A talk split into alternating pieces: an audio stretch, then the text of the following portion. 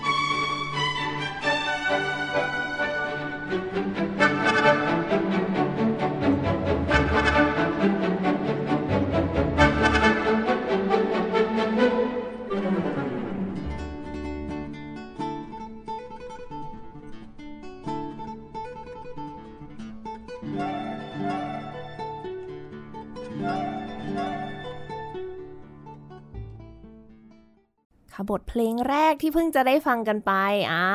วันนี้มีเสียงที่เรียกได้ว่าแปลกใหม่ แต่ไม่ได้แปลกใหม่ขนาดนั้นนะ อาจจะแปลกใหม่สำหรับรายการนี้ที่เรายังไม่เคยเปิดเพลงของเครื่องดนตรีชิ้นนี้มาก่อนเลยอันเดี๋ยวให้แขกรับเชิญเป็นผู้อธิบายดีกว่าว่า เมื่อสักครู่นี้เพลงสำหรับกีตาร์ใช่ไหมคะ เป็นเพลงอะไรคะ ใช่ครับเมื่อกี้ที่เปิดไปก็ชื่อเพลงว่า Concerto de Aranjuez นะฮะ ก็ประพันธ์ขึ้นมาสำหรับกีตาร์เล่นกับวงออร์เคสตรานะครับ อ๋อ ก็กีตาร์คอนแชร์โตง่าย อ่า ๆ ก็ประพันธ์โดยวาควินโรดิโกครับผม โอ้เวลาพูดถึงกีตาร์เราจะต้องเหมือนแบบได้ยินชื่อ นักแต่งเพลงที่เป็นชาวสเปนอย่าง ใช่ เงี้ย ใช่ โรดริโกอย่างเงี้ย ใช่เราเราอาจจะแบบนึกถึงตรงนั้น เพราะว่าปัจจุบันเนี่ยกีตาร์มันก็เรียกว่า Spanish กีตาร์ก็ได้ไอ้คลาสสิคอลกีตาร์เนี่ยฮะ อ๋อ ผมใช่แล้วเดี๋ยวต้นกำเนิดมันมาประมาณไหนเดี๋ยวเราก็จะ อ่าเดี๋ยววันนี้ เริ่มรู้ได้กัน คุย ใช่ กั ใช่ น วันนี้ก็เลยเปิดมาด้วยเพลงของ ใช่ กีตาร์นั่นเอ ใช่ งค่ะอ่าวันนี้ขอต้อนรับนะคะ อาจารย์ป้าสวัสดีค่ะ สวัสดีครับผม ค่ะอาจารย์บรรเจตจำนงจงประเสริฐจากยังอาร์ติสต์มิวสิกโปรแกรม วิทยาลัยดุริยางคศิลป์มหาวิทยาลัยมหิดลนะ ครั คะ บผม นี่เมื่อกี้นี้ต้องท่องมาก่อน ซ้อมชื่อ สองชื่อมหา บั ลัย โหยขอบคุณมากเลยค่ะวันนี้มา รายการเป็นครั้งแรก เป็นครั้งแรกฮะ อันนี้อาจารย์แดนเป็นคนแนะนำมาให้ ใช่ครับ อาจารย์แดน อาจารย์ จากที่อ่า ที่ ที่แย้มเหมือนกัน เดียวกันใช่ครับ ะ ผม อาจารย์แดนเคยมาออก รายการตอนที่พูดถึงวงจีบ อ่าฮะ อันนี้เผื่อท่านผู้ฟังแบบงงใครนะอ่า อันนี้อาจารย์ปั้นก็สอนอยู่ที่เดียวกันค่ะ งั้นเริ่มจากเหมือนกับของคนอื่นเลยแล้วกันว่า อาจารย์ปั้นเริ่มเล่นดนตรีเนี่ย เริ่มจากกีตาร์เลยหรือเปล่าคะ โอเค ผมเหมือนไม่รู้ว่าพิเศษหรือเปล่า ผมเริ่มจากกีตาร์เลย โอ้ ทันทีแล้วคือเป็นกีตาร์คลาสสิกด้วย จริงเหรอคือไม่ได้แบบว่า ไม่ได้เลย ตอน หมื เด็ก คนอื่น ไม่อาจจะมีน้อยคนบางที่ที่เป็นแบบผมเนาะแต่ว่าโดยทั่วๆไปเด็กๆอ่ะตอนเด็ก ๆ เราก็คิดจะกีตาร์เราก็เห็นรู้จักกีตาร์กีตาร์มันอยู่กับทุกคนอยู่แล้ว เราเห็น ในช่วง กีตาร์ โรงเรี ใน ยน วงวงป๊อปอะ ใช่ อืม แล้วก็ที่โรงเรียนมันก็จะเป็นกีตาร์แน่ๆคำว่ากีตาร์เนี่ยฮะตีขอร้องเพลงไอเราก็อยากเล่นอย่างนั้นเหมือนกันนะ อ่า เราก็เลยเฮ้ยไปเล่นกีตาร์ดีไหมเออก็เลยเล่นแต่ว่าไอวันที่เริ่มจริงๆอะคุณครูคนแรกอะฮะบอกให้ไปซื้อกีตาร์คลาสสิกสายไนลอนมา เอ้า เราก็ไม่รู้ว่าอ่ะซื้อก็ซื้อ แล้วเขาก็เริ่มจับเราดีดเลย ไม่ได้ไม่ได้ตีขงตีคอร์ดอะไร อ้าวไม่ไม่ ใช่ แบบตอนนั้นไม่ไม่งงเหรอคะว่าทำไมไม่เห็นได้ตีคอร์ดเลย เราอาจจะเด็กอยู่มั้ง ตอนนั้น พอ อายุเท่าไหร่อะ สิบ คะ ขวบครับ โอ้ สิบขวบเราก็อ่ะเล่นก็เล่นตามนี้ตามที่เขาสอนเพราะเราก็แบบอ่ะครูจะสอนยังไงก็ได้ เราก็ไปไป อ่า ใช่ครับวันแรกมันก็คือดีดดีดโน้ตตัวเดียวไอสิ่งที่เป็น อืม แต่ก่อนวันแรกก็คือเปิดเทปตีมั่วไปเรื่อย แต่ บน พอ กีตาร์คลาสสิก บนกีตาร์คเหอ ลาสสิกครับ แล้วก็แต่พอถึงถึงชั่วโมงแรกจริง ๆ กลายเป็นดีดโน้ตหนึ่งตัวตั้ง ออกมา โอ้ เอ ตอนแรกอาจจะนึกว่าเป็นแบบเริ่มเรียนเบสิกหรือเปล่าที อะไร ละ อ โน้ต ย่าง ตัว นั้น เดียว อะไรอย่างนั้นอะไรอย่างนั้น เรียนไปเรียนมา ก็ยังไม่ตีสักทีอะแต่ทีนี้เล่นเล่นเสียงพร้อมๆกัน 3 ตัว 4 ตัวขยายขึ้นไปเรื่อยๆอะไรอย่างเงี้ อ๋ ย อแต่ใช้วิธีการดีดอะไรอย่างงี้ ใช่ มากกว่า ดีดครับผมใช่ อ่า ปิ๊กยังไม่ได้จับเลย อ่าใช่เวลาพูดถึงกีตาร์นะคน อ่า จะต้องแบบ ใช่ ถือปิก ถูกต้ เท่ อง ๆ ถูกต้อง มแล้วก็เรียนอย่างนี้ต่อมาเรื่อยๆเลยใช่ไหม เรื่อยๆเลยครับก็เราก็เหมือนมันแบบมันซึมซับเนาะแล้วเราก็รู้สึกเออเราเราอินกับมันเอง โดยธรรมชาติเราก็จะไม่ค่อยไปโหยหาไอสิ่งที่เราคิดไว้ก่อนหน้านั้นแล้วอะไรอย่างเงี้ย อ๋อ เออก็ ไม่รู้แปลกเหมือนกัน ค่ะ อันนั้นคือตอนนั้นอยู่เดี๋ยวนะสิบขวบ ป น่าจะประมาณ สี่ อ่า ปสี่ ประถม จำได้ใช่ แล้วก็เรียนเป็นงานอดิเรกอย่างนี้เหรอคะ ก็เรียนเสาร์อาที่สมัยก่อนไม่มีเนาะไม่มีการเรียนแบบซีเรียสอะไรขนาดนี้ตามมหาลัยดนตรี หรือว่าอย่างอย่างอาร์ติสมิวสิกโปรแกรมอย่างเงี้ยฮะก็จะเป็นมปลายใช่ระดับมัธยมเราก็ไม่มีเราก็เรียนเสาร์อาที่เฉยๆ ค่ะ เรียนไปเรียนไปแล้วก็เออเราก็มีโอกาสได้แข่งได้แสดงอะไรอย่างนี้เราก็รู้สึกชอบมันขึ้นทีละนิดนิดนิดอะไรอย่างเงี้ย อ่า อืม อืมเราก็ใช้ได้เหมือนกันนะอะไร อย่างเงี้ยพอแข่งแล้ว ใช่มัน อ่าจริง ๆ มันจะมีความคิดอย่างนั้น พอแข่งแล้วเราเราได้รางวัลเราอะไรเรารู้สึกเฮ้ยมันทำให้เรา เออ เท่ดีนะ เหมือนเป็นหนทางของเออเราะ มันมันเป็นความเท่ที่ไม่ต้องไปร้องเพลงก็ได้อะไรเงี้ย อ่า น่าอะไรอย่างนั้น แล้วจุดไหนคะที่ตัดสินใจที่จะเรียนต่อใช่ไหมคะ ใช่ เรียนต่อใน ใช่ ด้านกีตาร์เลย ถ้าจริง ๆ ต้องขออนุญาตบอกไว้นิดนึงนะว่าจริงพี่ผมก็เล่นดนตรีเหมือนกันเล่น อ๋อ ไวโอลินด้วยซ้ำไป เหรอคะ นะครับ ใช่ แล้วเราพี่เขาก็แบบว่าโตกว่าเราประมาณ 3 ปีอะไรอย่างเงี้ยเขาก็เริ่ม อ่า ดูเขาจะซีเรียสจริงจังมากขึ้นกว่าเราเราเราก็ตามแล้วเราก็เห็นแล้วเราก็มีโอกาสแสดงแข่งอะไรอย่างนี้เราก็สักมมสองมสามอะเริ่มรู้สึกว่าเออเริ่มอยากละ อุ้ยไวเหมือนกันนะมอต้น นิดนึงนิดนึงใช่ ก็มต้น คิดว่าประมาณมสองมสามแล้วเราเริ่มรู้สึกแบบเอาไม่ค่อยอยากเรียนวิชาการละ อืม เออแต่ตอนนั้นไม่มีสิทธิ์ ค่ะ จำเป็นที่ต้องเรียนในโรงเรียน อ๋อ แล้วก็ ตอนนั้นมันยังไม่ ใช่ มีลู่ ไม่มี ทางให้ ไม่มี เราไป ไม่มี เรียนดนตรีขนา ใช่ นั้น ก็ได้เสาร์อาทิตย์แค่นั้นเองแล้วเราก็ซ้อมรู้สึกซ้อมเยอะกว่า ที่จะไปอ่านหนังสืออะ อ่า นะโดยเฉพาะวิชาคณิตศาสตร์ เป็นมาตรฐานของไม่รู้นักเรียนดนตรีคนอื่นหรือเปล่าอะไรเงี้ยอ่าเราก็แบบเออเริ่มไม่อยากเรียนไม่อยาก ห เข้าหนั ว่าง สือ เดี๋ยวพอเรียนดนตรีไป ถูก ก็มี ต้องคณิตศาสตร์ล้วน ๆเลย ทีนี้โอ้โหทีนี้นับโน้ตซอย โน้ตปะจุดจุดกี่จุดไม่รู้คณิตศาสตร์ทั้งนั้นแต่ละเราก็หาทางหาลู่ทาง อ่า ผมไปถึงโรงเรียนก็ได้ยินเพื่อนวงโยอะมันก็ต้องไปซ้อมเช้าแล้วก็ซ้อมเย็นของเราก็ก่อนไปโรงเรียนเราก็อยู่ที่บ้าน อันนี้แอบถามว่าไม่มีความคิดที่อยากจะเข้าวงโยธวาทิตเหรอคะ เคยครับเคยคิด อยากเล่นเครื่องเป่าในวง เคย บ้างไหม ใช่ถูกต้อง เ เคยคิด ต้องมี เล่นฟลุต อะ เหมือนกัน อ่า เคยคิดเล่นฟลุตเหมือนกัน แต่จนแล้วจนรอดก็ก็ไม่ได้เล่น ก็ไม่ได้ซื้อเครื่องอะไร ค่ะ อย่างเงี้ยเชลโลยังเคยคิดเลย อ๋อ เออ นั่นน่ะสิ เพราะว่าพี่สาวก็เล่น พี่ชาย อ่เล่นไวโอลิน พี่ พี่ ชา ชายย ใช่ พี่ชายขอไปพี่ชายเล่นไวโอ ไวโอลิ ลิ น นด้วย ใช่ฮะ ค่ะ น่าจะแบบเออมี วัยรุ่ าน ก เคยลองนะ หาเครื่ เราเอาแบบว่าคุณครูคนเดียวกันนั่นแหละ เอาตัวเล็กๆ มาให้เราลองเราก็จับเอ้ยเท่ดีเหมือนกัน อ๋อ แต่สุดท้ายมันก็ช่วงเวลานั้นยังไงไม่รู้ก็อยู่กับกีตาร์ยาวๆตลอด ค่ะ อืม แล้วก็เลยมาเรียนต่อในระดับมหาวิทยาลัย ใช่ฮะใช่ ที่ไหนยังไงะ ตอนแรกผมเข้าปริญญาตรีที่ศิลปากร ค่ะ ครับผม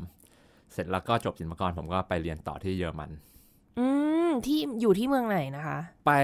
ช่วงแรกไปที่ดุสเซลดอร์ฟครับ ค่ะ ครับผมแล้วก็ดุสเซลดอร์ฟสามปี ผมไปซ้ำปริญญาตรีอีกครั้งหนึ่ง อ๋อ ใช่เพราะตอนนั้นเยอรมันแบบว่ากำลังเปลี่ยนหลักสูตรเลย หลักเปลี่ยนไปเปลี่ยนมาดิปโพมกลายเป็นบัชเลอร์กลายเป็นอะไรพวกนี้ ผมก็ไปช่วงที่มันแบบปุ๊บไม่มีอะไรให้ผมดำเนินการต่อ จำเป็นต้องซ้ำเพราะว่าเมื่อก่อนคือเยอรมันจะเรียนดิปโพมเสร็จแล้วไปต่อคอนเสิร์ตซัมเมนเนาะที่เขา ใช่ เขาพูดกันอ ดิ ย่างนั้ พโล น มันคือเหมือนเป็น ควบตีโทอะครับ ใช่ ใช่ ควบ ไหม ตี ใน โท ในเยอรมัน ค่ะ แล้วเราไม่ได้เพราะเราจบแค่แค่ปริญญาตรี ค่ะ แล้วก็หลักสูตรดิพโพมตอนนั้นกำเขากำลังจะเปลี่ยนไป เขาจะไม่มีละเขาจะไม่มีที่รู้สดอบไม่มีละ ค่ะ มันจะไปอีกทีก็คอนเสิร์ตเอกซามเนเลย ก็คือเป็นเหมือนว่าโซโล่ โซโล่ เน ใช่ แล้วก็ผมไปผมก็เลยกลายเป็นแกลบเลย ก็เลยจำเป็นต้องเป็นไปซ้ำปริญญาตรี อ๋ออา แต่ว่ามันก็โอนหน่วยกิจแล้วก็ ก็บาง เลย วิชาใช่ผมก็เลยไปเรียนปริญญาตรีอีก 3 ปี อ่า อ่ะจริงๆอ่ะจริง ๆ ต้อง 2 ปี ค่ะ แต่ว่าทางนู้นเขาก็ไม่พร้อมบางวิชายังเริ่มเรียนไม่ได้อะไรอย่าง โอ้ นี้เออ แต่ดีแล้วฮะ เพราะว่าปีแรกผมแบบโอ้โหไปแล้วงงทุกอย่างงงไปหมดเลย อุ้ยนี่ต้องเรียนภาษาเยอรมันก่อน เรียน ไป ใช่ อะ เรียนเรียน ค่ะ เรียนที่นี่แล้วก็ไปเรียนที่นู่นต่อแบบบันบีบเนาะที่เยอรมัน อ่าใช่ มุกก็ไปเรียนมา ใช่ ใช่ไหม ค่ะ แล้วก็ตอนนั้นก็คือ ภาษามันบีบมาก ไปก็ตกใจว่าเขาให้เราไปเรียนแต่ว่าภาษาเราจะต้องตามไปให้ตามกำหนดเขาอะไรเงี้ย อืม เลเวลแล้วก็เวลาที่เขากำหนดมาให้เราต้องยื่นใบประกาศ โอ้ใช่อุ้ยโหด แหละ มากอัน นั้น เนี้ย คือสิ่งที่ช่วงแรก ๆ ไปท่องภาษาอย่างเดียว โอ้จริงนะ ช่วงแรกไปนี่เหมือนชีวิตหนักหนามากเพราะว่าทั้งเรียนดนตรี ใช่ แล้วก็ต้องเรียนเยอรมัน ใช่ เพื่อจะ ใช่ สอบให้ ใช่ ทัน ใช่ ด้วย คือเรียนเรียนไปได้ใบประกาศสุดท้ายได้ใบใบใบภาษาตามที่เขากำหนดแล้ว แต่ฟังอะไรยังไม่ค่อยรู้เรื่อง เออ เอ้าได้ด้วยเหรอ เอ อได้ได้เพราะว่าแบบว่าเรียนภาษาเพื่อสอบภาษากับเรียนจริง ๆ มันมันต่างกันเยอะสำหรับผมนะสำหรับผมมันมันต่างกันเยอะมากเลย มันไม่ใช่แค่ท่องตามกลับมาหนึ่งสองสามสี่ครูวิชาไอ้พวกฟอร์มอะไรเงี้ย พูดรึด ใช่ใช่ โอ้โห งง เรียนเป็น อืม ภาษาเยอรมันหมด ใช่ทุกอย่าง แล้วหลังจากที่ดูสเซอร์ดอร์ฟ ดูเซอร์ดอฟ ล่ะคะ แล้วก็ไปต่อที่คาสเซลอีก 2 ปี คาเซโอ้ก็อยู่ไม่ไกล คาสเซล น อยู่ตรง ม กลางเนาะอยู่ขึ้นจากแฟรงก์เฟิร์ตไปประมาณ 2 ชั่วโมงรถไฟ ค่ะ ธรรมดา ดูสเซอร์ดอร์ฟก็จะอยู่ตอนตกเหนือๆหอย ตะวันตกใช่ขึ้นเหนือใกล้ๆโคโล ก็ไม่ น ไม่ไกลกันมาก ไม่ไกลกันมาก ดูสเซอร์ดอร์ฟคาเซล ใช่ นี่มันทีมตะวันตกอะโมก็อยู่คาสครูเออร์ก็อยู่ตะวันตกเหมือนกั าน วใต้ ใช่ค่ะ แล้วก็แต่คาสเซลเนี่ย ชีวิตวุ่นวายอีกนิดนึงคาสเซลเป็นโรงเรียนที่หลักสูตรเปลี่ยนช้า อ้าว แล้วก็คาสเซลจะไม่มีปริญญาโทเนาะ อ๋อ แต่ที่ไปเนี่ยก็เพราะว่าเราอยากไปเจออาจารย์ อ่า คนหนึ่งคนนี้ ะ คือว่าต้องรีบไปเลย ค่ะ เพราะเขาใกล้เกษียณแล้วตอนนั้น อ่า เราก็เลยตัดสินใจไปต่อที่คาสเซล ค่ะ ซึ่งมันก็จำเป็นที่จะต้องกลับไปเรียนคอนเสิร์ตอีกสามเน เหมือนเป็นโซโล่ ใช่ อีกครั้ง ใช่เพราะว่าที่นู่นหนึ่งไม่มีปริญญาโท แล้วเขาก็กำลังเปลี่ยนเป็นปริญญาตรีแต่เพราะว่าคาสเซลเนี่ยเหมือนจะทำงานแบบว่าปริญญาตรีเสร็จแล้วจะไปต่อโทที่แฟรังก์เฟิร์ตอะไรเงี้ย อ๋อ ก็จะโคกัน ค่ะ แต่ผมจะเรียนกับอาจารย์คนเนี้ย ซึ่งเขาอยู่ที่นี่ อยู่ที่นี่ซึ่งก็ต้องไปสมัครไปเป็นประมาณคอนเสิร์ตเอ็กซามเนนะฮะที่นั่น คือมันคอนเสิร์ตเอ็กซามเมนมัน จริง น่าจะได้เป็นใบประกาศเฉยๆไม่ แต่ ใช่ น ปริญญา ใช่ แต่ เนอะ ที่ที่เยอรมันจริง ๆ มันมันแทบจะเป็นปริญญาในเยอรมันเขาเพราะว่า อ่ กว่าจะเรียนคอนเสิร์ตเอ็กซามเนได้นี่ก็คือต้องเรียนจบ ดิโพล ตรี หรือ ใช่หรือต ต รี รี โท โท ตรีโทเสร็จแล้วถึงจะไปเรียนตัวนี้ได้อะไรอย่างเงี้ย ใช่ นะฮะแล้วก็เลยต้องสวิชกลับไปเป็นหลักสูตรเก่า ไป ของ ไป ที่ มา นู่น มา ไปไปมามา อ๋อ ชีวิตใช่ผมคิดว่ามุกมุกน่าจะเป็นเป็นรุ่นที่เป็นตรีโทเต็มๆแล้ว ใช่ อ่า ค่ะ อันนั้นก็จะนิ่งๆหน่อย เพราะว่า อ่า จากไทยไปมันก็จะต่อ มุกก็ต่อโทเลย ใช่ ค่ะ เราจบตรีไปเราต่อโทได้ ผมก็ต้องไปไปมามา อ่า แทนที่ถ้าแบบเอ่ออะไรเงี้ยถ้าเรียนต่อดุสเซลดอร์ฟต่อมันก็จะกลายเป็นปริญญาโทแล้วเหมือนกันอะไรเงี้ยแล้วค่อย อ๋อ แต่ว่าแบบเออเราเราอยากเปลี่ยน อืม บร แต่ รยากาศ อยู่ที่นู่น เปลี่ยน ส่วนใหญ่ก็จะเน้นตามอาจารย์เป็นหลัก ใช่ เนอะ ใช่ใช่ อืม สำคัญมาก ค่ะ แล้วเราก็แบบคือคือเขาก็สุดยอดทั้งคู่ แต่ว่าบรรยากาศไอเดียหรือว่าเทคนิคแต่ละคนมันต่างกันเราก็จะแบบหาสิ่ง เป็น ต่างๆ ประสบการณ์ ใช่ ใหม่ๆอยู่ทั้งหมดกี่ปีอะ ห้า คะ ปีครับ ห้าปีวิกลับมาปีไหนนะคะ โอ้สองพันสิบสาม กลับมาทำงาน กลับมาทำงานเลย ช่วงแรกๆก็มันมันไม่มีอะไรที่ตามที่เราคิดทุกอย่างเนาะเรากลับมาเราก็ต้อง เอ้ย เราอยากทำอย่างนู้นอย่างนี้มันก็ยังไม่ได้ทำซะทีเดียว เราก็ต้องค่อยไต่ไปเป็นสเต็ปนู่นนี่นั่นแล้วมีอะไรเราก็จะทำเราก็จะพยายาม แต่ ค่ะ ในคลิปทิศทางที่เราหวังไว้อะไรอย่าง อ๋อ เงี้ย อ้าวแล้วแต่แบบตอนนั้นไม่ได้คิดที่อยากจะอยู่ที่นู่นต่อเหรอคะ ไม่อยาก เพราะว่าตอนนั้นโอเคด้วยด้วยด้วยช่วงวัยหลาย ๆ อย่างเนาะคือเราก็แบบเออเราเรียนเสร็จเราแฮปปี้แล้วเพราะก่อนไปเรียนเราเราแค่อยากไปเรียนที่นู่นอะไรอย่างเงี้ย ม แล้วเราก็อยากกลับบ้าน แล้วก็เราก็ทำตามที่เราคิดไว้ก็คือเราได้เรียนตัดสุดสุดจนที่แบบเราคิดว่าเราเรียนตรงนี้ละโอเคละแล้วก็ก็ตัดสินใจแพลนกลับบ้านไว้อยู่แล้วอะไรอย่าง ค่ะ เงี้ย เนาะแล้วก็กลับมา ก็หลักๆง่ายๆอาจจะเหมือนทุกๆคนหลาย ๆ คนที่ที่ไปเรียนเมืองนอกกลับมา เราก็อยากมาเฮ้ยเจอเด็ก ๆ ที่บ้านเราเจออะไรที่ทำให้มันสนุกขึ้น อยากมาสอน เออ อยาก อะไรอ มา ย่าง พัฒ เงี้ย นาวงการ ใช่ โอ้ย ใช่ อันนี้เป็นประ มาตโยร ค ฐาน ที่ทุกคน เป็มาตร พูด ฐาน ก็เลยไม่อยากพูดว่าพัฒนาวงการ เพราะมันอาจจะมันมันทุกคนพูดอยู่ มัน แล้ เป็วนไอเดียของทุกคน มันเป็น จริง ไอเดียถูกของทุกคน แต่ว่าเราก็อยากอยู่ในใจแล้วเราก็แบบพยายาม อาจจะถ้าพูดแล้ว เดี๋ยวมันไม่เกิดขึ้นมันก็จะจะยาก อ่า แล้วก็ค่อยๆทำตามสเต็ปที่เราเจอในแต่ละช่วงเวลาอะไรอย่าง ค่ะ เงี้ยไป แล้วสุดท้ายก็ ก็ ตอนนี้ก็มาสอน ใช่ อยู่ ใช่ ที่อย่าง Artist Music ก็ Program ก่อนที่ ม จะมาที่นี่ก็สอนที่กัลยาอยู่ 2 ปี อ้าวเหรอคะ ใช่ใช่ อ๋อ ใช่ อ๋อเพราะว่าตัวแย้มเขาเพิ่งมาเปิดใหม่ ใช่ ด้วยใช่ไหม ใช่ คะ ครับผม อ่า ก็เป็นช่วงช่วงที่แบบตอนนั้นกลับกลับมาถึงกัลยาก็ยังไม่มีกีตาร์เนาะแล้วก็ผมกลับมาได้สักปีหนึ่งปี 2 ปีมั้งแล้วก็กัลยาเริ่มรีคูดกีตาร์นักศึกษากีตาร์เป็นปีที่ 2 ของเขา ปีแรกเขาไม่มีกีตาร์แล้วเราก็เออมีโอกาสได้เข้าไปสอน ค่ะ เป็นอาจารย์พิเศษอยู่ 2 ปี า 2 ปีนะเสร็จแล้วก็แย้มเริ่มเปิด ก็ตอนนี้ แล้ว ก็ ก็ ไปเป็นประจำ ประจำที่ดุมหิดลนะ ค่ะอ่าก็เป็นเรื่องราวของอาจารย์ปั้น จะ ที่ จะหมดเวลาแล้วฮะเนี่ ยั ย งไม่ใช่ไม่ใช่แหม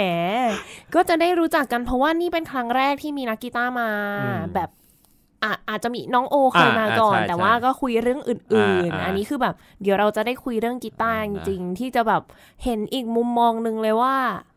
เขาชีวิตนักกีตาร์ไม่เหมือนอย่างพวกมุกนะนัดนตรีออเคสตราคนละเรื่อง ใช่เพราะผมก็อย่างอาจารย์แดนเนาะก็ อ่า ด้วยกันผมก็เราคุยแลกเปลี่ยนกันเสมอ แล้วผมก็เห็นผมดูดูวงออร์เคสตราในไทยก็ตั้งแต่เด็กๆเหมือนกันอย่างที่บอกพี่พี่เล่นไวโอลินเนาะ ค่ะ แล้วก็เราก็เห็นเราก็อยู่แบบคนอื่นอาจจะไม่เห็นผมมากเท่าไหร่เพราะผมไม่ได้เข้าไปอยู่ในตรงนั้น อืม แต่เราก็มองเห็น เออเนี่ยมุกเจอครั้งแรกเลย เออใช่ เราก็เห็นคนเครื่องนู้นเครื่องนี้อยู่ตลอดเราก็ติดตามสังคมอยู่ตลอด แต่ว่ากีตาร์มันไม่ได้เข้าไปอยู่ตรงนั้นด้วย มันก็เลยแบบคนอื่นอาจจะไม่ได้เห็นนักกีตาร์ได้เยอะขนาดนั้น ใช่อ่ะงั้นวันนี้เดี๋ยวเราจะได้คุยทำความรู้จักกับเครื่องดนตรีกีตาร์แล้วก็ชีวิตของนักกีตาร์ด้วย ใช่ อ่ะงั้นเราเริ่มจากตรงไหนดี เอาเป็น กีตาร์คือ ตัว อะไร กีตาร์เออ แล้วก็ประเภทที่แบบว่าอย่างเมื่อกี้ตอนต้นที่บอกว่า เอ้ย เด็ก ๆ ทั่วไปคิดว่ากีตาร์เป็นบอกเอามาตีคอร์ดร้องเพลงเนาะ อ่ ผมว่าในในปัจจุบันมันก็จะเป็นอย่างนั้นอยู่งั้นเราแบบอาจจะอธิบายเรื่องประเภทของมันก่อนอะไรอย่างเงี้ยสำหรับบุคคลทั่วไปที่แบบคิดว่าคำว่ากีตาร์นึกว่ามีกีตาร์อย่างเดียวอะไรอย่าง กี เงี้ย ตาร์มันมีหลายแบบ เออจริงๆก็ที่คนทั่วๆไปเห็นจริง ๆ เลยก็อาจจะแค่แบบว่าเป็นอะคูสติกที่เป็นสายเหล็กตีคอร์ดแล้วก็ประกอบร้องเพลงหรือว่า ที่ จะ เรา เป็น ชอบเรียกกันกีตาร์โปร่ง ใช่ ไหม ภาษาไทยอาจจะเป็นกีตาร์โปร่งหรือว่าเดี๋ยวนี้อาจจะมีสไตล์การเล่นของฟิงเกอร์สไตล์เนาะที่มันเข้ามาถึงตัวคนทั่วไปมากขึ้นนะฮะแล้วก็อีกอย่างหนึ่งก็คือกีตาร์พวกกีตาร์ไฟฟ้า อ่าว งร็อก ใช่ ทั้งหลายแน่นอนมันมันมาอยู่แล้ว ค่ะ อะไรอย่างนั้น แต่จริง ๆ ถ้าผมจะนิยามแบบพวกประเภทของกีตาร์ขึ้นมาเนี่ย ตัวผมเองผมจะเรียกมันสองอย่างก็คืออะคูสติกกับอิเล็กทริก อ่ากีตาร์ที่เป็นเสียง ธรรมชาติ เสียงธรรมชาติ ใช่ เลย ไม่ กับ ปรุง เสีย แต่งไม่มีเครื่องไฟขยายไฟฟ้าอะไรทั้งหลายแล้วก็แล้วก็กีตาร์ไฟฟ้าไปเลย ที่ที่ต้องผ่านแอมผ่านลำโพง ใช่ต้องถึงจะมีเสียงออกมา พวกนั้นเขาก็จะมีเอฟเฟกต์พอเริ่มผ่านแอมป์ผ่านอะไรพวกนั้นมันก็จะมีอุปกรณ์อะไรต่างขึ้นมา อืม ใช่ ค่ะ แต่ถ้าอย่างแบบโอเค ตอนนี้ถ้าผมเรียกว่าอะคูสติกกับอิเล็กทริกเนาะ ค่ะ จริงๆแล้วอะคูสติกมันก็จะแบ่งย่อยเข้าไปอีกอิเล็กทริกก็จะมีอาจจะมีประเภทมีอะไรอีกพวกอย่างเงี้ย อื อื ม นั้นแต่ว่าตัวผมเองผมหลักๆเลยก็คือเล่นแต่กีตาร์ที่เรียกว่ากีตาร์คลาสสิก หรือที่บอกไปเมื่อกี้ Spanish กีตาร์ก็เป็นไปได้ เพราะว่าไอ้กีตาร์คลาสสิกเนี่ยที่มันเป็นรูปเป็นร่างทุกวันนี้ หน้าตาเป็นแบบนี้ก็คือเกิดกำเนิดขึ้นในสเปน อืม มันก็เลยเป็น Spanish กีตาร์ก็ได้อะไรเงี้ยครับ ค่ะ อืมก็เหมือนแบบว่าอย่างเครื่องสายเนาะสุดๆเลยก็พวกอิตาเลียน อืม อะไรอย่างนั้น อุ้ยนี่เป็นครั้งแรกเลยที่มีเครื่องดนตรีที่มาจากทางฝั่งสเปน สเปน แบบต้น ใช่ กำเนิดจากตรงนั้น ใช่ แต่ว่าก่อนหน้านั้นแบบฝรั่งเศสออสเตรียอะไรมันก็มันก็พัฒนาเริ่มเริ่มขึ้น แต่ว่าไอ้กายไอ้คนที่สร้างขึ้นมาเนี่ยเหมือนสแตรทของของตระกูลไวโอลินเนาะตระกูลเครื่องสายอะไรเงี้ยมันก็เกิดขึ้นในสเปนเขาเรียกว่าชื่อตอเรสอะไรก็ได้เดี๋ยวค่อยไป อ่า อ่าอะไรอย่างนั้น ก็จริงๆ เราก็เลยมีเครื่องที่เป็นรูปร่างหน้าตาแบบนี้เล่น อื มา มก็จริง ๆ มีหลายประเภทมากนะกีตาร์ ใช่ใช่ อ่า แล้วก็แบบอย่างมันก็สำหรับผมมันก็จัดอยู่ในอะคูสติก เพราะว่ามันไม่มันก็เป็นคือไม้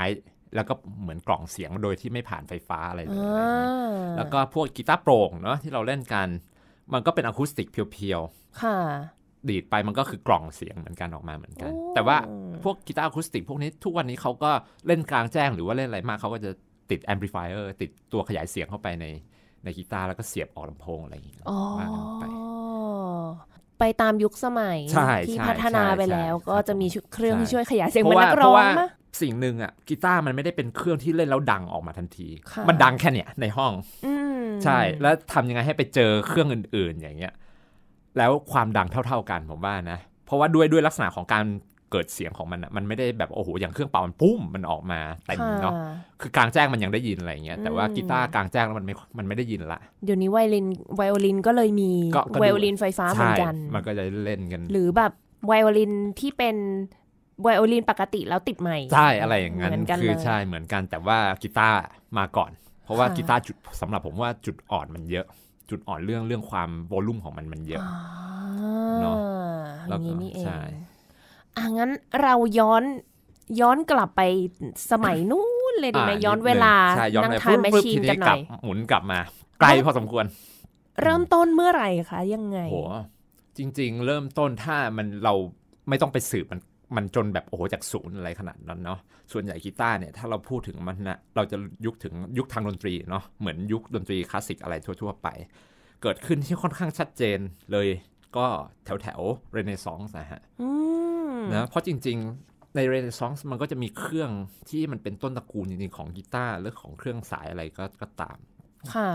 แถวๆ นั้นเกิดขึ้นมา แต่อย่างมันจะมีอ่ะผมพูดถึงวิเควล่าเคยได้ยินไหม ไม่เลย เนาะมันก็จะเป็นต้นตระกูลของของเครื่องสายด้วยส่วนหนึ่งแล้วก็ของกีตาร์เพราะว่าวิเควล่าวิเควล่าเนี่ยภาษามันอาจจะสักพูดยากนิดนึง อ่า นะมันก็จะมีหลายประเภทอีกอะไรอย่างเงี้ยฮะ ค่ะ มีดีด มีใช้โบ มีเพกทรัมก็คือปีกหรืออะไรพวกนี้ อืมเอาปิกมีมั้งแต่ตอนนั้นแล้ว มี นะ ใช่ใช่แล้วก็ก่อนหน้านั้นมันจะมีอีก เดี๋ยวกำลังจะ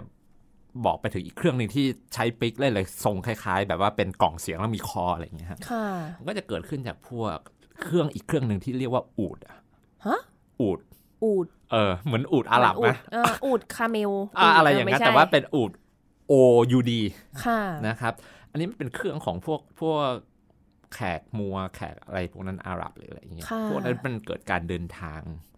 เข้าไปในยุโรป แล้วมันถือไอ้เครื่องที่เราเรียกว่าอูดเนี่ยครับเข้าไปแถวแถวแถบสเปนหรืออะไรอย่าง อ่า เงี้ยลองนึกถึงหน้าคนสเปน มันจะมีเชื้อของพวกแขกพวกอะไรอย่างนี้อยู่ อ๋อ เข้ม ความ ใช่ไหม แข็งความคม ความ ขอคมงคเขาวามแข อะ งหรือหนวดเคราอะไรที่มัน อ่า อ่าอันเนี้ยถ้าถ้ารู้จักคนสเปนหรือเพื่อนสเปนอะไรอย่างเงี้ยมันจะมี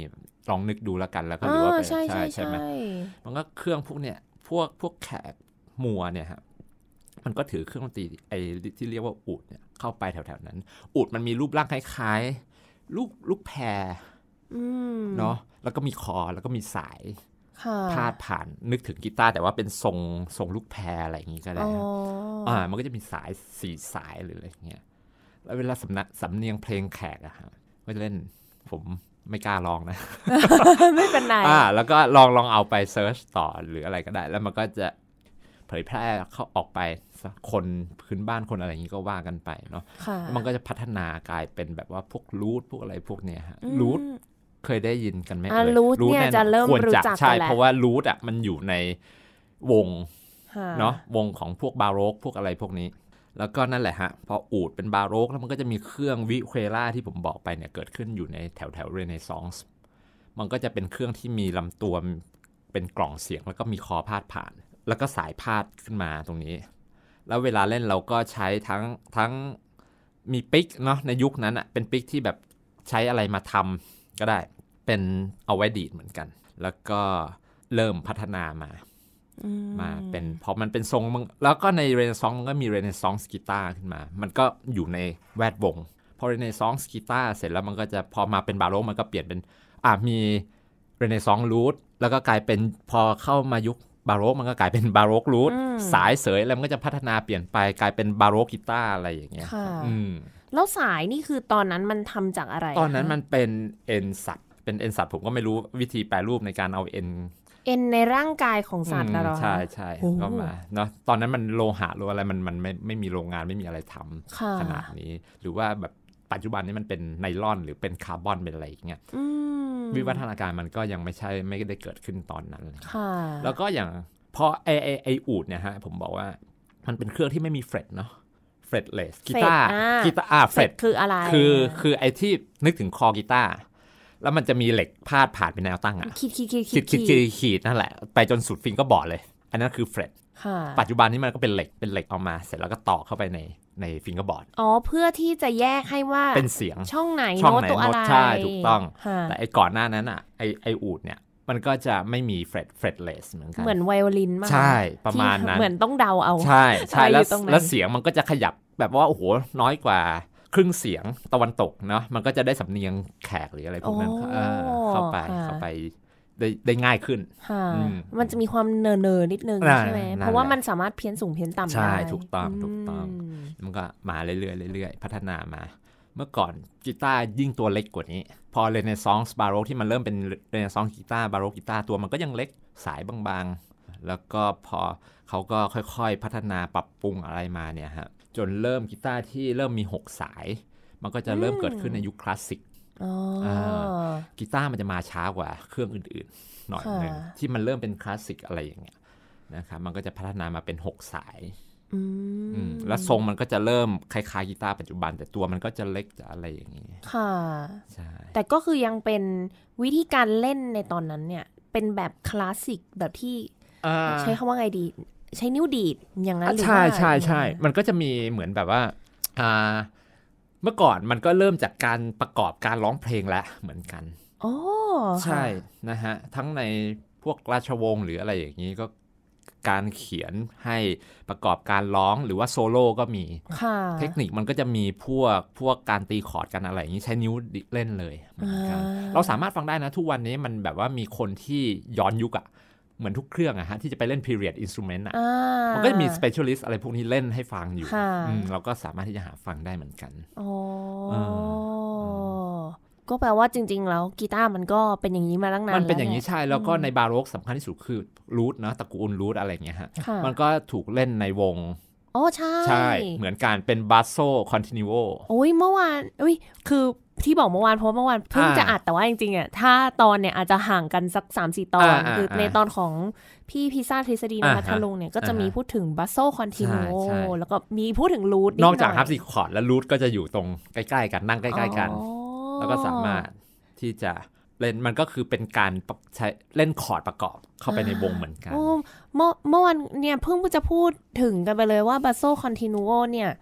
ในยุคนั้นนะทำหน้าที่เหมือนเป็นวงป๊อปสมัยนี้ อ่า ที่เป็นแบบ กีตาร์ค ฝั่ง อร์ด ดนตรีอ่ะ อ่า อ่า คีย์บอร์ด ใช่กองชุ คอร์ดไว้ดอะ อ่า ไรอย่างงี้ กดคอร์ดไป แล้วก็มีทำนอง คว เป็น บ นัก คว ร้ บ อง คุมจังหวะ หรือว่าควบคุมฮาร์โมนีอะไรในวงให้มันเต็มขึ้นแน่นขึ้นอะไรอย่างงี้รูทก็ไปตีคอร์ดอยู่ในนั้นได้เหมือนกัน อ๋อแปลว่ามันไม่ได้เปลี่ยนแบบเป้าหมายไม่ได้เปลี่ยนวิธีการเล่นมากมากมายขนาดนั้นเลยนะ ใช่ใช่เพราะว่าผมว่ามันมันทุกยุคทุกสมัยมันมีการเล่นที่เราเป็นเป็นประกอบเนาะ ค่ะ เป็นส่วนหนึ่ง อืม ในวงวงนั้นหรือว่าจะเป็นโซโล่ในช่วงนั้นก็ตาม เพราะจ ค่ะ ริง ๆ อ่ะ ในบาโรกมันก็มีรูทคอนแชตโตเกิดขึ้นมาแล้วเหมือนกัน อ่า อ่าชัด ๆ เลยก็คือวิว a ลดี ค่ะ หรือว่าบาร์กเองก็ตามบาร์กก็เขียนรูทโซโล่ไว้เหมือนกัน อ๋อ ใช่ มันก็ทุกวันเนี้ยกีตาร์เล่นก็เป็นรูทสวีทอะฮะอ่าของบาร์ก ก็คือต้องเอา มาเขียนไว้ มาเรียน เอามาใช่เอามาเรียนเป็นแบบโดยเฉพาะในเยอรมันนี้คือเขาเล่นเล่นบาร์กโซโล่อะไรอย่าง เป็ เงี้ น ย มาตรฐาน ใช่เป็นมาตรฐา อ้ น วแต่ว่า มันต้องเป็น transcribe เป็นการเรียบเรียงให้มัน ใหม่ เหมาะสมกีตาร์อีกที ใช่ว่าจะถามพอดีเลยเพราะว่าอ่าอาจารย์บ้านบอกว่ามีสี่สายตอนนั้น ใช่อ๋อ ใช่ไหม แต่รูท คะ รูทมีสายเยอะละรูท อ้าว สายเย เห อะ รอ มากใช่ใช่ มัน อ๋อ มีหลายหลายประเภทมาก แล้วก็รูทเนี่ยเสียงสูงยันต่ำแบบโอ้โหสิบกว่าสายยี่สิบกว่าสาย โอ้โห เล่นกันไป ใช่ เรื่อย แล้วบางครั้งแบบว่าโอ้โหแต่สายต่ำๆมันอาจจะไม่ต้องกดอะไรมากก็เล่นเป็นสายเปล่าอะไรอย่างเงี้ยฮะ ค่ะ แต่มันจะได้เสียงที่ต่ำมิติมันก็จะกว้าง อื อื มโอ้โห มันก็จริง ๆ นะ พัฒนามาก่อน เครื่องเป่าหลายเครื่องเลยนะถ้างั้นนะ ก็ก็อาจจะฮะแต่ว่าคือมันมันยังไม่ใช่เป็นกีตาร์จริงๆไง อ่า ถ้ากีตาร์จริง ๆ มันเกิดแถวๆยุคที่มันเป็นหกสายแล้วเสียงที่มันจูนคล้ายๆปัจจุบันจริง ๆ แล้วมันอยู่ในนุ่นคลาสสิกอะไรอย่างเงี้ย อ่า อ่า แล้วพอมาถึงยุคคลาสสิกตอนนี้เป็นหกสายแล้ว เป็นหกสาย ยังไม่มีเฟลตเหมือนเดิมใช่ไหม มีเฟรดแล้วฮะ มีเฟร อ้าวมีเฟร ด ดแล้ว อ่ะเมื่อเมื่อกี้เราเฟรดแล้วเราข้ามไปไหนไม่รู้ เราย้อนกลับมาที่เฟรดนิดนึง ในในยุคนั้นเนาะสายเป็นเอ็นสัตว์ใช่ไหมฮะ ค่ะ ไอเฟรดนี่เหมือนกันหลังจากที่อูด เพราะว่าดนตรีตะวันตกพวกพวกยุโรปมันก็ต้องต้องเป็นเสียงสเกลอะไรของเขาแล้วถูกไหม เป๊ะๆนะ อ่าใช่มันก็แบ่งเป็นโครมาติกสเกลอะไรพวกนี้เนาะ ค่ะ มันก็ต้องทำเฟรดละ ไม่งั้นมัน อ๋อ จะกลายเป็นแบบว่ายังมีความแคร์อยู่ไม่ได้มั้ง เบี้ยวไปเบี้ยวมา ะ ห ไร น่อย า เสีย นิดนึง อืม มันก็ประดิษฐ์เฟรดกันขึ้นมา โดยการเอาเอ็นสัตว์เหมือนกันมามัดที่คอ โอ้โห อ่ามันก็จะแบ่งเสียงที่ที่เป็นเป็นยุโรปได้ อ่า ชัดเจนขึ้นเลยอืมมันก็มีเฟรดมาตั้งแต่ยุคนั้นแหละฮะเรเนซองหรืออะไร อ่ะกลับมาที่ยุคคลาสสิกละเมื่อกี้ าฮะอือฮึ เราไปไหนต่อกับเครื่อง เครื่องเราก็มันเกิดเนาะดนตรีทางดนตรีคลาสสิกมันก็จะเป็นโมซาร์ทเป็นอะไรอย่างเงี้ยเนาะ ค่ะ แต่กีตาร์มันจะเลดเลดๆเขาหน่อย มันจะตามตามๆมา ค่ะ ในเชิงการประพันธ์อะเนาะในแบบว่าเรื่องคลาสสิกคลาสสิคอลฟอร์มหรืออะไรอย่างเงี้ย เอ เอ อ อ ว่าแล้วก็ มันก็จะมี โมซาร์ทมีแต่งเพลงให้บ้างไหม โอ้โหเสียใจมาก อ้าวโธ่ โมซาร์ทเบโธเฟนไม่ ไฮ มี เดน ไม่มีเลย ไม่มีเลย ไม่มี นะ เลย ว่าพันดัง ใช่ใช่ ทำไมอะกีตาร์ไปอยู่ไหน นั่นน่ะ อ สิ ผมว่าปัญหาหนึ่งคืออย่างที่บอกไปเรื่องของเสียงอะฮะ มันเข้าไปแล้วมันจมมันไม่ได้ยินอะไรเลย อ๋อ เออ ไม่รู้นะ อันนี้ผมคิดว่าส่วนหนึ่งมันน่าจะเป็นเรื่องเนี่ย คือเครื่องมันมันสู้เครื่องอื่นไม่ได้ เล่นแชมเบอร์ก็ยาก เหมือนทำอะไรยังไม่ได้มากนัก ปะคะ เรื่องเรื่องของของตัวเครื่องอย่างที่บอกลักษณะของการเกิดเสียงมันไม่ได้ทำให้เสียงมันดังแบบ ค่ะ ดังไปสู้เครื่องอื่นอะ ค่ะ ขนาดเล่นผมเล่นกับไวโอลินอะสองคน เรายังแบบว่าได้ยินตัวเองไม่เต็มที่เลย อ๋อบ างครั้งเวลาถ้าไวโอลินเล่นดังๆ หรือว่าเครื่องเป่าเล่นดัง ๆ มากๆนะฮะอืม ใช่ใช่ใช่ ปัญหาน่าจะอยู่ตรงนั้นด้วย ค่ะ เพราะว่าแชมเบอร์มันก็เลยเอาไปเล่นกับเครื่องอื่นละแล้วมันมันน่าจะเกิดปัญหาส่วนนี้ ค่ะ เพราะฉะนั้นเปียโนมันเริ่มมาแล้วนะมัน อ๋อ ใช่ไหม ใช่ ไหม ใช่ใช่ อืมพวกฮัมเมอร์ฮัมเมอร์คลาเวีย เปียโนที่ ที่มัน กลายเป็น จะพัฒนา เปียโนแบบ ใช่ เสียงดัง ใช่ เบา เป็นคอน ได้อ่า อ่า นั่นแหละ ว้าเราต้อง ดัง ยอม เบา เขา ผมยอม โธ่โมซาร์ทบอกไม่รู้ ไม่ กี เอา ตาร์ แต่ว่า ไม่ แต่ว่าอีกคอมโพเซอร์หนึ่งที่ที่ใช้กีตาร์เนาะแต่ก็แทบจะไม่ได้เขียนให้กีตาร์เลยก็คือชูเบิร์ตอ่ะ อ๋ออ มชูเบิร์ตใช้กีตาร์ในการเขียน เอ้าเหรอคะ เขียนพาร์ทเปียโนเขียนอะไรพวกนี้ด้วย อ๋ออา ดังนั้นมันจะมีพวกเวลาเพลงร้องอะฮะของชูเบิร์ตอะเปียโนมันอาจจะไม่ได้ดูยากมากเลยใช่ไหมเพราะว่าเขาแบบว่าคิดจากกีตาร์หรืออะไรอย่างเงี้ย อ๋องี้นี่ ชูเบิร์ตมี อง กีตาร์ห้อยอ เอา ยู่ อ ใน ย่าง บ้าน นี้ เขาพิพิธภัณฑ์ เหรอคะ อ่า อย่างนี้ก็คือเราก็หยิบกีตาร์มาเล่น ใช่ แทน ถ้าเล่น ได้เลย ของชูเบิร์ตค่อนข้างค่อนข้าง ดีเลย อ่า นะ แล้วก็มีอีกเครื่องหนึ่งผมมั่วไหลไปเรื่อยนะ เอาเลยค่ะ ชูเบิร์ตมีอ r เพจิโอเน่เคยได้ยินไหม อ่าใช่ อ r เพจิโอเน่อ r เพจิโอเน่มันเป็นเครื่องลูกลูกครึ่งลูกเซียวลูกอะไรไม่รู้เนอะ ของแบบใกล้ๆวิโอลาอะไรอย่างนี้ประมาณนั้น อ่า จ วิโอลา ริง ๆ มันเหมือนเชลโล cello ใช่แล้วเชลโลมีเฟรตอะไรอย่างเงี้ย อ่า แล้วมันเป็นหกสายเหมือนกีตาร์อะไรอย่างเงี้ยฮะ อ่า แต่เล่นด้วยโบว์อะไรอย่างงี้ใช่ไหมเสียงมันเหมือนกีตาร์นั่นแหละ แต่ว่า เป็น เขา ลูก แต่ง งงๆ แต่งโซนาต้าอันหนึงไว้ให้เครื่องนี้ arpeggio เป็นอันเดียวเลย 네 อ r เพจิโอเน่อันนั้นกีตาร์เอามาเล่น เป๊ะเลยไหมคะ เป๊ะ โอ้งี้เลย แล้วเป็นเพลงที่เมื่อก่อนผมชอบเล่นมาก แต่ว่าผมก็เล่นกับเปียโนอะไรอย่างเงี้ย ค่ะ เออมันก็เอาอย่างน้อยได้เล่นของเมเจอร์คอมโพเซอร์อะไร อ๋อนักประพันธ์ดัง ใช่ ๆ ก็มี ใช่ มีที่ มันแต่ว่ามัน เร ไม่ใช่ เล่ด้ มันไม่ใช่ตรงขนาดนั้น แต่ว่าเออแต่เราเรารู้สึกว่าอย่างน้อยชูเบิร์ตมีความใกล้ชิดกับกีตาร์พอสมควร อย่างนี้นี่เอง อะไรอย่างเงี้ย ค่ะ อืม แล้วมันไปพัฒนาตอนไหนที่เครื่องมันใหญ่ขึ้นแล้ว อย่างที่บอกว่าตอนแรกมัน มันเล็ก มันเล็กเนาะ ใช่ในคลาสสิกอะฮะมันกลายพอมันเป็น 6 สายแล้วนะ ค่ะ แล้วก็ตัวเครื่องมันยังเล็กอยู่แต่คอมันยาว อืม คอมันยาวแล้วมันก็พัฒนามาเรื่อยๆ เริ่มขยายแล้วก็มาสุดตรงที่ที่ผมบอกว่าไปไอ้ Spanish guitar เนี่ยครับ ตอนนั้นเครื่องในยุโรปมีที่อิตาลดังๆ ที่มันเดินทางกันเยอะๆอิตาเลียน อิตาลี ค่ะ ฝรั่งเศส แล้วก็แถวเวียนนาเนาะ ม ออสเตรีย ค่ะ เนี่ยมันจะเริ่มสร้างกีตาร์ที่มันเป็น 6 สาย โอ้โอ้ จริงๆแล้ว ค่ะ แล้วก็แต่ว่าตอนนั้นสเปนอะไม่บูมเท่าเท่าพวก 3 ประเทศนี้ด้วยซ้ำไป อืมเวลาพูดถึงดนตรีคลาสสิกดนตรีในยุคนั้นเนี่ย ใช่ใช่ ก็จะเนี่ย ใช่ แหละอยู่แถบแถบโซ ใช่ นนั้น ใช่ มากกว่า แล้วก็กีตาร์มันก็จะเริ่มประพันธ์เพลงโดยการใช้ arpeggio ใช้อะไร scale arpeggio ที่มันแบบใช้คอร์ดใช้อะไรได้เยอะกระจาย ค่ะ คอร์ดหรืออะไรเงี้ยขึ้น แล้วก็ไปไปมามาเสร็จแล้วมันก็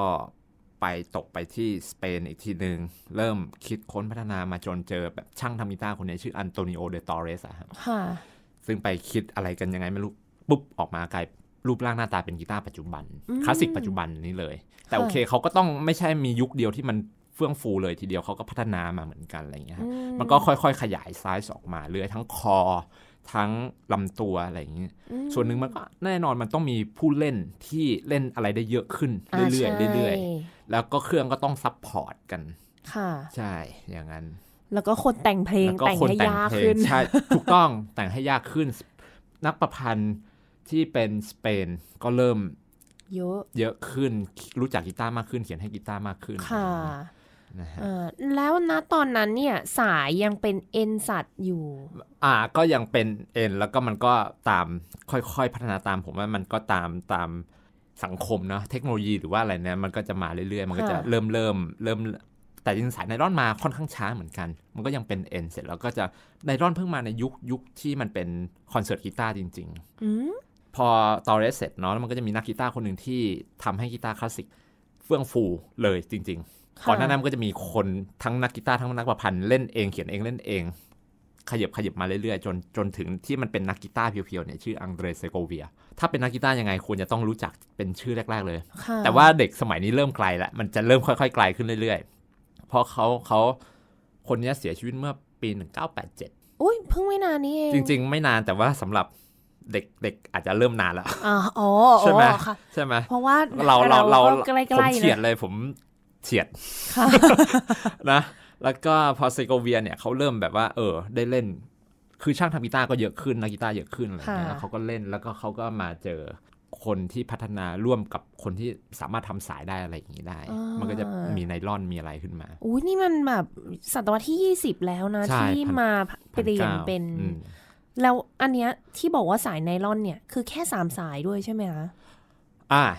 ถ้าอย่างเงี้ยคือคนทั่วไปจะเห็นง่ายๆก็คือ 3 สายเนาะหนึ่งสองสามกีตาร์มี 6 สาย ใช่ สายไนล่อนเห็นง่ายๆเลยหนึ่งสองสามมันใส อืม สี่ห้าหกมันเหมือนแบบว่าถูกโลหะอยู่ มันเป็น ใช่ โลหะเนาะแต่จริงๆแล้วข้างในมันก็เป็นไนล่อนนะ อ้าวเหรอคะ ใช่แล้วมันก็จะถูกพันด้วย อ่า โลหะอีกทีนึงเพื่อที่ให้ อ่า สายมันใหญ่ขึ้นเสียงต่ำลง อ๋ออย่างงี้นี่เอง อ่าอ่า อันนี้คือมูเนี่ยไม่ทราบเคยเข้าใจ อ่าม มาตลอดว่ามันเป็นโลหะ เพราะว่าไอไอ เออ สายเหล็กอะอย่างกีตาร์สายเหล็กเนาะที่ตีกีตาร์โปร่งอะสายหนึ่งสองเราก็จะเห็นชัดๆว่ามันเป็นเหล็ก เหล็ก เหมือน เส้ เป็น น บา เหล็ก ง เป็นลวดใช่สตีลสตริงอะไรอย่างเงี้ยฮะ ค่ะ ใช่ไหมไอ้สี่สามสี่ห้าหกเขาเราก็จะไม่เริ่มเห็นว่ามันเป็นเหล็กจริงๆหรือเปล่าเพราะมันถูกพันอยู่แต่ข้างในมันก็เป็นเหล็กเหมือนกันมันก็จะเป็นพันให้ใช่ คือเขาจะพันทับอีก พัน ที ทับ ห อีกนึ่ง ทีหนึ่งใช่ มันก็จะมีไส้อยู่ข้างใน อ่า เพราะลองลอกมาได้ สายบางอันมันแบบมีปลายพอดึงเสร็จมันปั่นเลยปื๊ดไนลอน หมุนออกมาเลย อ๋อ เอออืม อค่ะ ก็เลยมาถึงจุดที่ จุดที่ใช่กี กี ตา ตา ร์ ร์ ทุกอย่างเป็น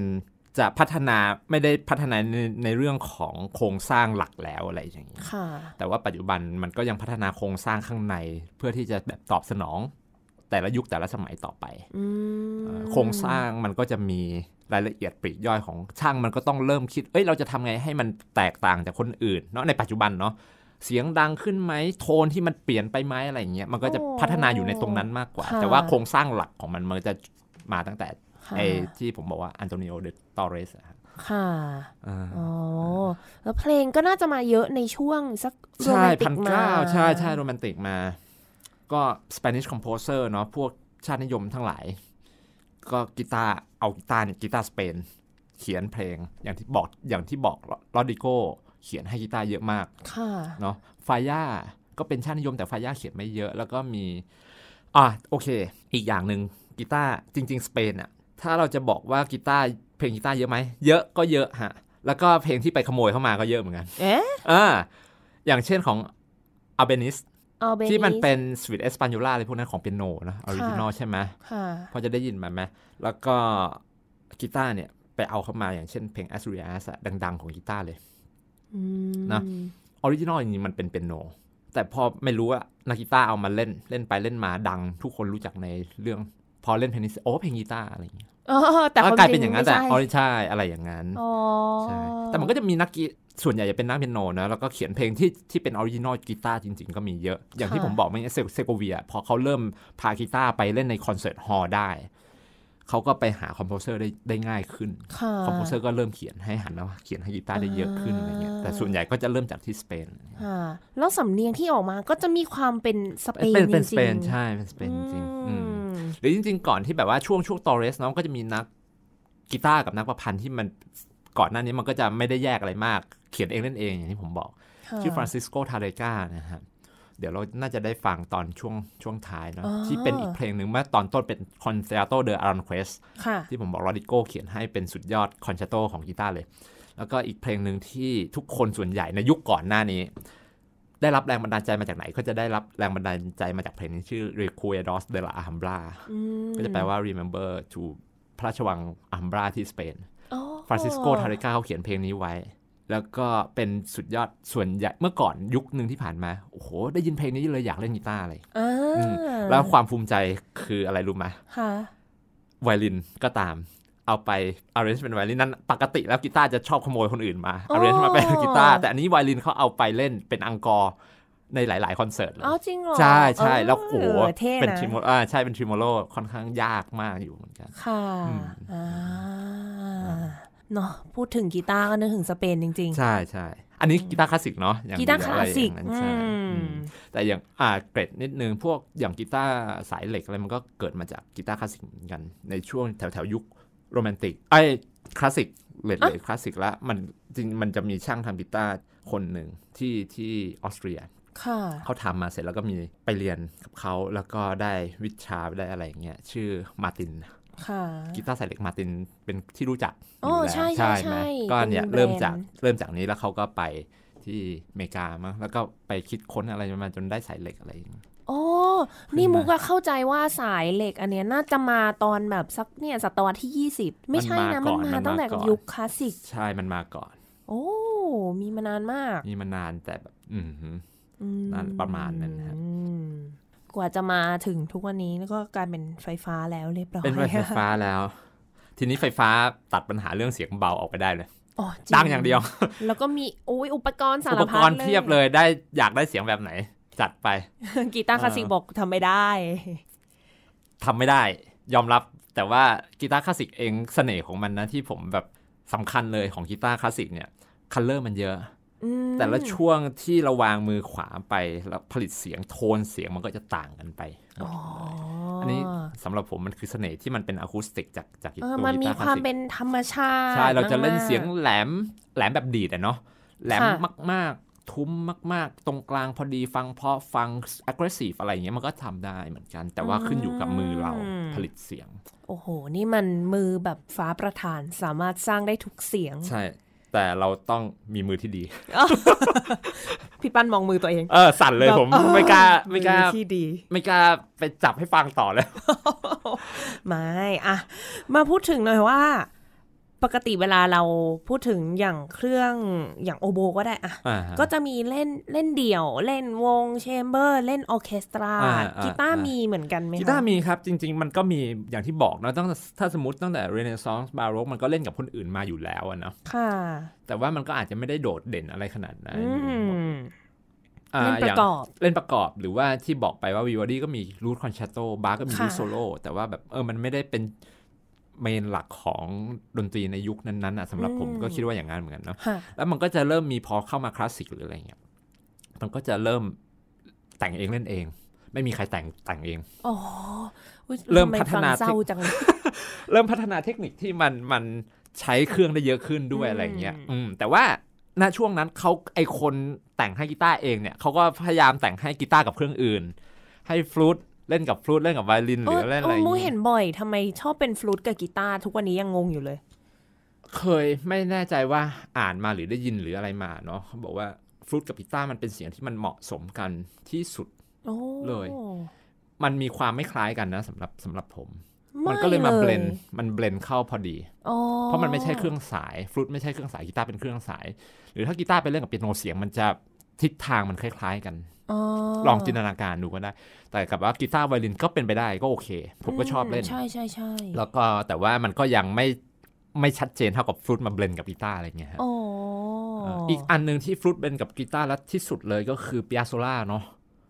ยอดฮิต เพลงยอดฮิต พิอาโซล่านี่แต่งเยอะเลย อืม ใช่ไหม อิสตัวดูทังโก้อะ อืม เออนักกีตาร์ต้องผ่านบทเพลงอันนี้เล่นกับฟลุต ค่ะ เสมอเลยแล้วก็เป็นเพลงที่ยากเสียงทุกอย่างลงตัว ค่ะ ฟลุตมันก็เลยแล้วก็กีตาร์กับฟลุตมันก็เกิดขึ้นมาตั้งแต่ โอ้เห็นแบบคนเล่นคอนเสิร์ตเนี่ยจะต้อง ใช่ มีกีตาร์ฟลูตกีตาร์ฟลูต ใช่ มาเป็น ใช่ เป็น ใช่ perfect match เออ เป็น ใช่อะไรอย่างนั้นฮะอะไรอย่างนั้น คู่ที่ ผม ฟ้า ว่า ส่งมา ผมเล่นกับกีตาร์ฟลุตแล้วก็กีตาร์ไวโอลินอะมากที่สุดละตั้งแต่แบบว่าเล่นเล่นๆมาเนาะในในในชีวิตการเล่นดนตรีอะไรอย่างเงี้ย ไม่ ฮะ มี ถ้ กีตาร์โอโบเลย มีน้อย เงียบเงียบ มี เงี น้ ย อบ เลย แต่มีอัดซีดีก็มีฮะก็มี อ่า แต่ว่ามันก็ไม่ได้รับความนิยมในอารอนเควสอะฮะท่อนท่อนสองโซโล่ อ่า อ่า มันจะเป็นคล้ายๆ เสียงคล้ายๆโอโบ แต่ว่ามันจะมันคือ English horn ถูกไหม ก็คือเป็นโอโบตัวใหญ่ อ่าอะไรอย่างนั้น ม แต่อันเนี้ย สีงจะ คือ ว่า ต้องใช้เลย อันนี้เป็นแบบเพลงที่ดังมา ที่ ก สุด เป็นโซโล่ ใช่ ที่ ใช่ ดังมาก ใช่ แต่ว่าวันเนี้ยผมเอาท่อนหนึ่งมาเปิด โอเค ข้ามไปข้ามไปค่ะ อ่ะ กลับ เดี๋ยวมัน กลับ ไป กลับ ไป มา อ่าฮะ เมื่อตะกี้นี้เราพูดถึงว่า โอเค กีตาร์มีเล่นเป็นเชม Chamber ใช่ แล้วก็แล้วก็อีกอันหนึงที่ฮิตเหมือนกันก็คือกีตาร์สตริงควาเต็ก็กีเรียกว่า ฮะ กีตาร์ควินเต็กับกับสตริงควาเต็ก็เยอะฮะกี อ๋อ ตาร์บ ก็ วกส คื ตริ อง ควา เป็น เต็ กีตาร์บวกไวโอลินไวโอลินวิ Viola Cello ใช่ อ๋อ ก็จะมีนะจริงๆมันมีมาบ็อกคารินี อ๋อ ลุยจิบ็อกคารินีใช่ แล้วก็เพลงยอดฮิตก็คือไอทอนฟันังโกที่เป็นกีตาร์ควินเต็อันเนี้ยอันนี้ก็เล่นบ่อย นึกอะไรไม่ออกกีตาร์เลยนอันนี้ก่อน อ๋อ แล้วก็มาหลังจากนั้นก็มีพวกเทเดสโก้เนาะ มุกนี้แบบฮะอะไรนะอะไรนะแต่ เทเดสเทเดสโก้ก็เป็นคอมโพเซอร์คนหนึ่งที่แบบเขาทำฟิล์มสกอร์อะไรอย่างนี้ด้วย แล้วก็เขียนให้กีตาร์เยอะ ค่ะ แล้วก็เขียนให้กีตาร์ควินเต็มีคอนแชตโตมีกีตาร์ควินเต็ ซึ่งเล่นกับสตริงควาเต็นะฮะนี่ก็ อ่าย ยอดฮิตเหมือนกัน อ๋อ ก็มีก็มี ค่ะ อ่าฮะ เออเล่นโซโล่เล่นอะไร โซโล่ ะ หรือว่า แน่นน อีกอันหนึงก็คือกีตาร์ดูโอ อืม แต่ สง อันนี้ ค มันเป็นกีตาร์เหมือนกันแต่ 2 คนมันจะผลิตเสียงได้อีกอีกเยอะมาก อ่า แล้วนักกีตาร์จะเหนื่อยน้อยลงมากเลย ปกติเล่นคนเดียวมันคิดแบบเสียงมันมันต้องรับผิดชอบเยอะมากเลย อ๋ ฮะ อ เวลา ใช่ เล่นกี เรา ตาร์ เล่นคนเดียว มีทุกอย่างใช่แล้วแบบโอ้โห โอกาสผิดพลาดมันสูง ค่ะ แต่พอเป็นสองคนเมื่อไหร่ อย่างตัวผมเอง อุ่ ผ น มจะ ใจ สบายใจขึ้นอีกกี่เท่าไม่รู้ อุ่นใจอุ่นใจมีเพื่อน หรือว่าคือจะเล่นกับเครื่องอื่นก็ตามมันก็จะ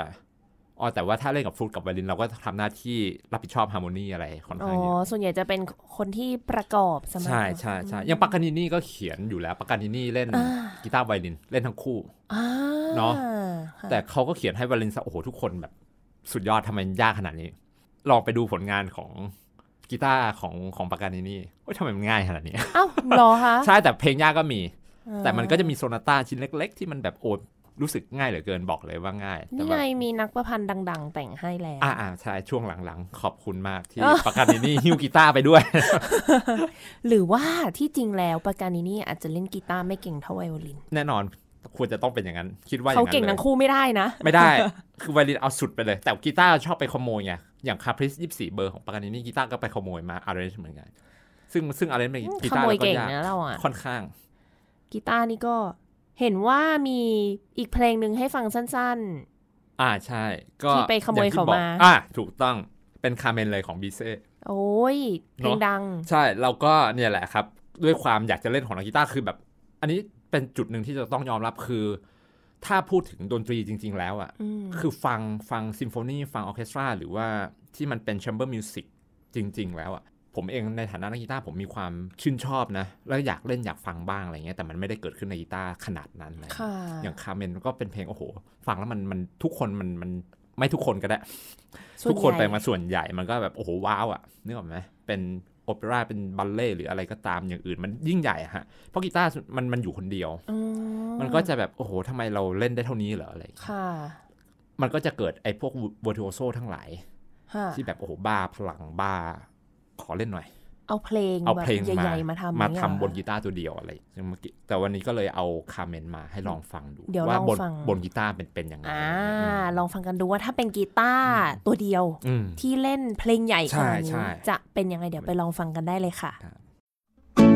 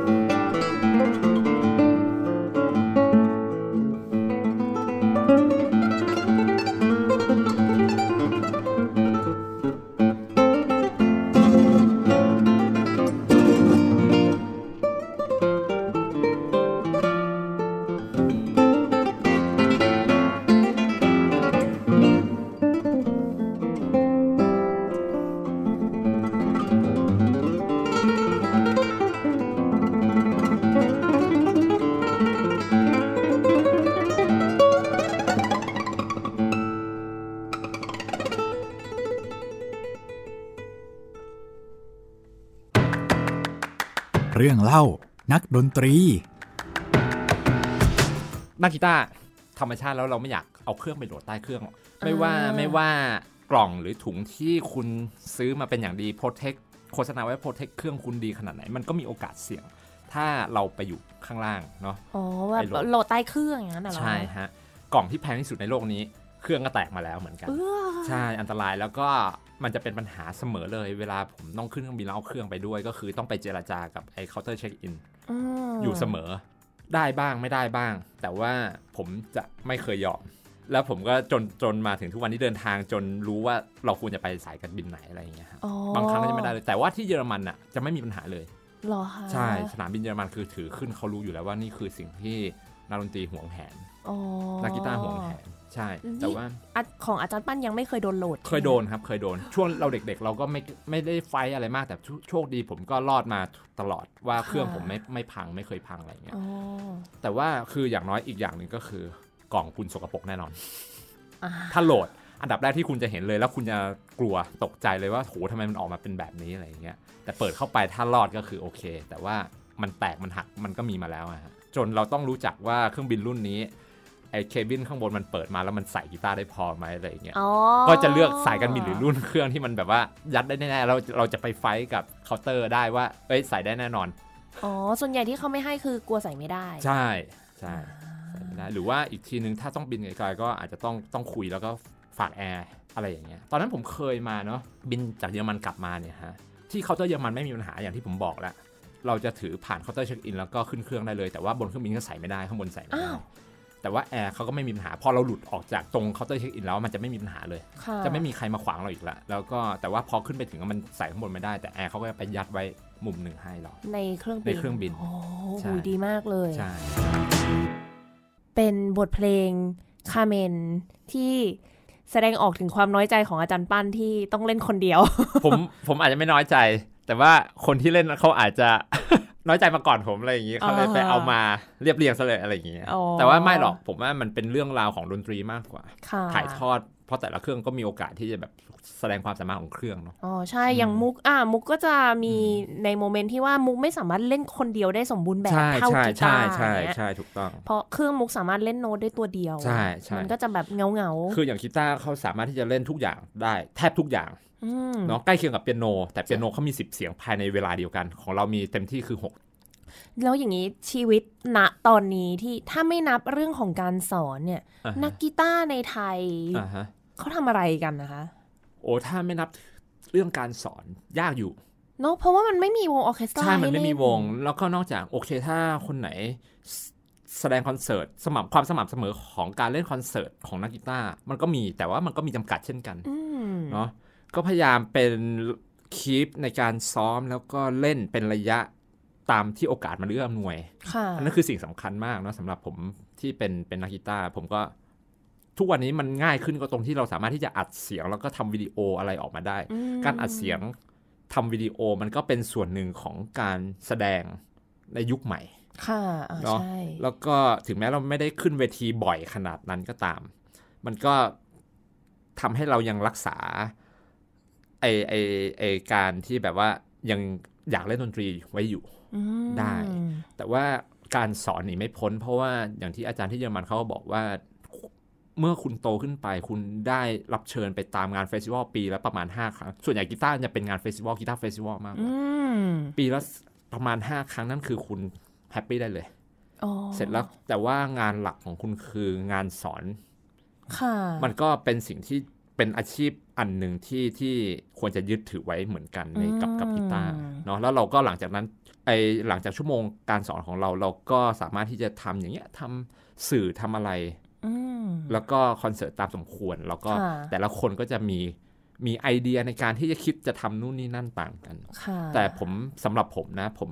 แฮปปี้ที่จะได้สอนเป็นหลักด้วย ค่ะ แล้วก็ใช้เวลาในการที่จะยังซ้อมอยู่แล้วก็ จัดคอน เล่น เสิร์ต คอนเสิร์ตใช่ อ อย่างน้อยมันมันในแต่ละปีมันมีคอนเสิร์ตที่บังคับเราอยู่แล้วอะไรอย่างเงี้ย อืม เออแต่ถ้าพูดกันตรงๆก็คือในประเทศไทย ถ้าจะคุณจะเล่นคอนเสิร์ตแล้วได้คอนเสิร์ตละแสนมันไม่ไม่มีทาง อืม เป็นไปได้ขนาดนั้น ค่ะ ตามสมควร ในในบ้านเราก็ยังจะมีกิจกรรมเกี่ยวกับกีตาร์คลาสสิกตรงๆอะค่อนข้างเยอะกีตาร์เฟสติวัลอะไรอย่างเงี้ย อ๋อ มันเยอะกว่าในอดีตเนาะ ค่ะ มันเยอะขึ้น แต่ว่าอีกอย่างหนึ่งมันก็ยังเยอะอยู่ในกรุงเทพค่อนข้างเนาะในกรุงเทพแน่นอนบ้านเราทุกอย่างมันจะเข้ามาอยู่ในศูนย์กลางค่อนข้างเยอะ ค่ะ แต่ว่าก็ก็ยังดีที่มันเป็นกิจกรรมที่ทุกมันทำให้คนตื่นตัวเหมือนกันเด็ก ๆเขาพอเรียนเสร็จเขาก็มีรายการสำหรับเด็กเล็ก ๆ แข่งมากขึ้นมาแสดงมากขึ้นอะไรอย่างเงี้ยฮะ มุกก็เคยแข่งกีตาร์คลาสสิก นะ อ่าอ่าอ่า ของยามาฮ่าสมัยเด็ก ผมผมก็ยามาฮ่ามาก่อน แต่ว่าใน อ่า เมื่อก่อนยามาฮ่ามันก็มีแค่ 2 รุ่นอะไรอย่างเงี้ย ๆอ่าใช่ มันก็จะปีนปีนๆหน่อยแต่เดี๋ยวนี้เราก็จะมีรุ่นที่มันจิ๋วเลย อู้นี่คือกีตาร์เล่นได้ตั้งแต่เด็กเลยไหมคะ เด็ก ว่าจะถาม เลยไหมถ้า เออ ปัจจุบันเนี่ยกีตาร์มันก็จะมีกีตาร์ตัวเล็กเนาะไซส์เล็กเหมือนเหมือน ค่ะ ไวลินที่มันมี หนึ่งส่วนอะไรทั้งหลายแหละ ค่ะ เจ็ดส่วนแปดอะไรอย่างกีตาร์ก็มีละหนึ่งส่วนสองสามส่วนสี่แล้วก็มาฟูลไซส์ผลิตกันเยอะขึ้น เพื่อที่ให้เด็กๆ เริ่มเล่นได้เร็วขึ้น สิบขวบ สิบ ตอนนั้น ขวบใช้ ตัว ฟูล ญ่ ไซส์โอ้โห นิ้วนี่ อ่าตามนั้นตามที่มัน ค่ะ จะแค่จะเป็นไปได้อะไรอย่างเงี้ย ค่ะ ทุกวันนี้เด็กก็หกขวบเจ็ดขวบก็สามารถที่จะจับกีตาร์กันได้ง่ายขึ้น โอ้ อืม เยี่ยมเลยไหนๆวันนี้ก็คุยกันมาเยอะแล้ว ถ้าเกิดมีท่านผู้ฟังสนใจในเรื่องของกีตาร์อยากจะไปติดตามมีคอนส่งคอนเสิร์ตอะไรแนะนำหน่อยไหม อ่าโอเค คอนเสิร์ตนะจริง ๆ น่าจะ น่าจะช่ ป วง ลายเดือ สิ้ น นเดือนสิงหาคม หรือว่าต้นกันยาอะไรอย่างเงี้ย ค่ะ มันก็จะมีช่วงพฤศจิกาทางมหิดลเขาก็จะจัดงานเทศกาลกีตาร์เนาะชื่อว่าแบบว่ามหิดลกีตาร์คลาสสิคอลกีตาร์ฟอรัมอะไรอย่างเงี้ยครับ ค่ะ ปีนี้เราก็จะได้เชิญอาจารย์ ถ้าทุกอย่างเรียบร้อยเป็นไปได้ด้วยดีเนาะจากสถานการณ์ไอ้พวกโควิดทั้งหลาย ค่ะ นี่คือเราพยายามจะเชิญมาตั้งแต่ 2 ปีที่แล้วอะไรอย่าง โอ้ เงี้ยก็จะมีอาจารย์จากจากรุสดอฟจากเยอรมันหรืออะไรอย่างเงี้ยมา ค่ะ มันก็จะ อ๋อ มี เป็นอาจาร คอนเสิร์ตย์ของพี่ปั้นเอง ใช่ ไหมคะ ใช่ใช่ อ่า แล้วเราจริงๆเราแพลนไว้ตั้งแต่ตั้งแต่ครั้งแรกแล้วเราก็จะปีถัดๆไปเราก็จะเปลี่ยนเปลี่ยนเวียนเวียน ค่ะ กัมา นั่นแหละฮะ ก็จะมีช่วงปลายเดือน 25 ถึง 27 พฤศจิกายน ค่ะ ที่แพลนไว้แล้วก็ข้อมูลประกาศประชาสัมพันธ์น่าจะออกภายในช่วงช่วง ช่วงนี้เนาะ ปลายสิงหา อืม ต้นกันยาแล้วติดตามข่าวสารกันดู น่าจะเป็นส่วนใหญ่ก็คือเป็นการแสดง การแสดงแล้วก็อ่าในงานก็จะมีแข่งอยู่แล้วฮะเราก็จะมีแข่งทุกปีสำอย่างที่บอกไปเมื่อกี้รุ่นจิ๋วเลยเนาะ ค่ะ ไม่เกิน 10 ขวบ 14 ขวบ 18 แล้วก็ไปทั่ว ๆ ไปอะไรอย่างเงี้ยเราก็จะจัดค่อนข้างให้มันเรนจ์อายุไม่กว้างจนเกินไป ให้มัน ค่ะ แบบว่ารู้สึกเด็กสนุกสนาน อ่ ไม่ต้องซ้อมจนแบบปีนตัวเองจนเกินไป แล้วก็มาในกลุ่มอายุที่มันใกล้เคียงกัน ค่ะ แล้วก็จะมีคอนเสิร์ตพวก faculty concert เนาะอาจารย์อาจารย์ก็จะเล่นคอนเสิร์ต ค่ะ แล้วก็ที่สำคัญคืออันเนี้ยอยากให้กีตาร์มันไปอยู่ในความคิดของหลาย ๆ คนเราก็เลยให้เชิญ prize winner ของปีก่อนๆมา ปีที่แล้วอะไรเงี้ยมาเล่นกับวง string chamber ของ โ ไม่โดน MSCO ฮะที่อาจารย์แดนแล้วก็อาจารย์ซันนี่เขาควบคุมกันอยู่ ค่ะ ก็จะเป็นคอนแชตโตเล็ก ๆ เริ่ม อันนี้กีตาร์เล่นกับออเคสตราอะไรอย่างเงี้ย อ๋อ ใช่ หรือเมื่อก่อนจริงๆก็ R RBSO ก็ ค่ะ อย่างที่มุกบอกเนาะมีโซโล่มาเล่นคอนเสิร์ต แล้วก็ อ่ะใช่ มันก็จะอาจจะมีเป็นระยะระยะอะไรอย่างเงี้ย ค่ะ กับกับออเคสตราหรือว่าแชมเบอร์มิวสิก ใช่ วันนี้ได้ความรู้ใหม่เยอะมากเลยเกี่ยวกับกี ตาร์ ต้องขอบคุณอาจารย์ปั้นมากเลยนะคะ ที่มาแนะนำกันวันนี้อ่ะบทเพลงส่งท้ายเมื่อสักครู่เรามีกล่าวถึงไปนิดหน่อยแล้ว เพลงอะไรนะคะ รีคว i ดอสเดล a อาร์มบลา อ่าอุ้ยนี่เป็นนักกีตาร์ต้องพูดภาษาสเปนได้ด้วยนะ เนี่ย จำเข้ามา นึกว่าแบบไปเรียน พยายามพ พยาายยามพยายามจำตอนที่เราไปเรียนเนาะไอ้ดูสดอปอะคนสเปนเรียนเยอะเพราะอาจารย์อะพูดภาษาสเปนนะเป็นอาจารย์อาจารย์อาจารย์ผมเองเนี่ยเป็นลูกครึ่งเปรูแล้วก็เยอรมัน อ๋อก็เลยพู แล้วก็ในดูสดอบ ภษเปไ อาจารย์อีกคนก็ใช้ภาษาสเปน ก็จะเป็นแก๊งสเปนเด็กภาษาสเปนมีเยอะมาก เราก็อาศัยฟังฟังบางครั้งเราไปนั่งกินข้าวนั่งคุยแป๊บหนึ่งมันเริ่มเป็นภาษาสเปนละ อ่า เป็นทั้งโต๊ะเลย ใช่ใช่ เป็นทั้งโต๊ะเออกลับบ้านก่อนแล้วกันอะไรอย่างเงี้ยเราก็เออจำนุดนิดนิดหน่อยหน่อยๆมา ค่ะ อ่าแล้วก็ อ่า ก็ประพันธ์โดยฟรานซิสโกทาเลกาก็เป็นคนสเปนอยู่แล้ว อ่า ซึ่งบอกว่าเป็นเพลงที่สร้างแรงบันดาลใจให้กับคนที่ได้ฟังแล้วเฮ้ยอยู่ดีๆอยากเล่นกีตาร์ขึ้นมาอะไรอย่างเงี้ย ค่ะ ทั้งรุ่นปัจจุบันรุ่นเมื่อก่อน หรือว่าหวังว่าจะเป็นรุ่นในอนาคตด้วยอะไร ก็เป็นเพลงส่งท้ายที่เผื่อใครฟังแล้วจะได้แรงบันดาลใจ อ่ะ ที่จะอยากเล่นกีตาร์บ้าง เล่นลองเรียนซะหน่อย อ่าเป็นงานอดิเรกที่สนุก ใช่ นะ ใช่ มุกก็ยังทุกวันนี้มุกก็ยังหยิบมาเล่นอยู่ อ่า บ้า อ่าง ดีครับผม ตีคอร์ดร้อง ใจ เพลง อ่านั่นแหละ จุดประสงค์ของมัน ก็สนุกไปกับมัน ครับ ค่ะ ผม อ่าค่ะท่านผู้ฟังคะสำหรับวันนี้เวลาก็หมดลงแล้ว ดิฉันมุกนัฐถาควรขจรและ เจตจำนงชงประเสริฐก็ได้ครับ ค่ะ เราสองคนขอลาไปก่อน ครับ สวัสดี ผม ค่ะ สวัสดีครับ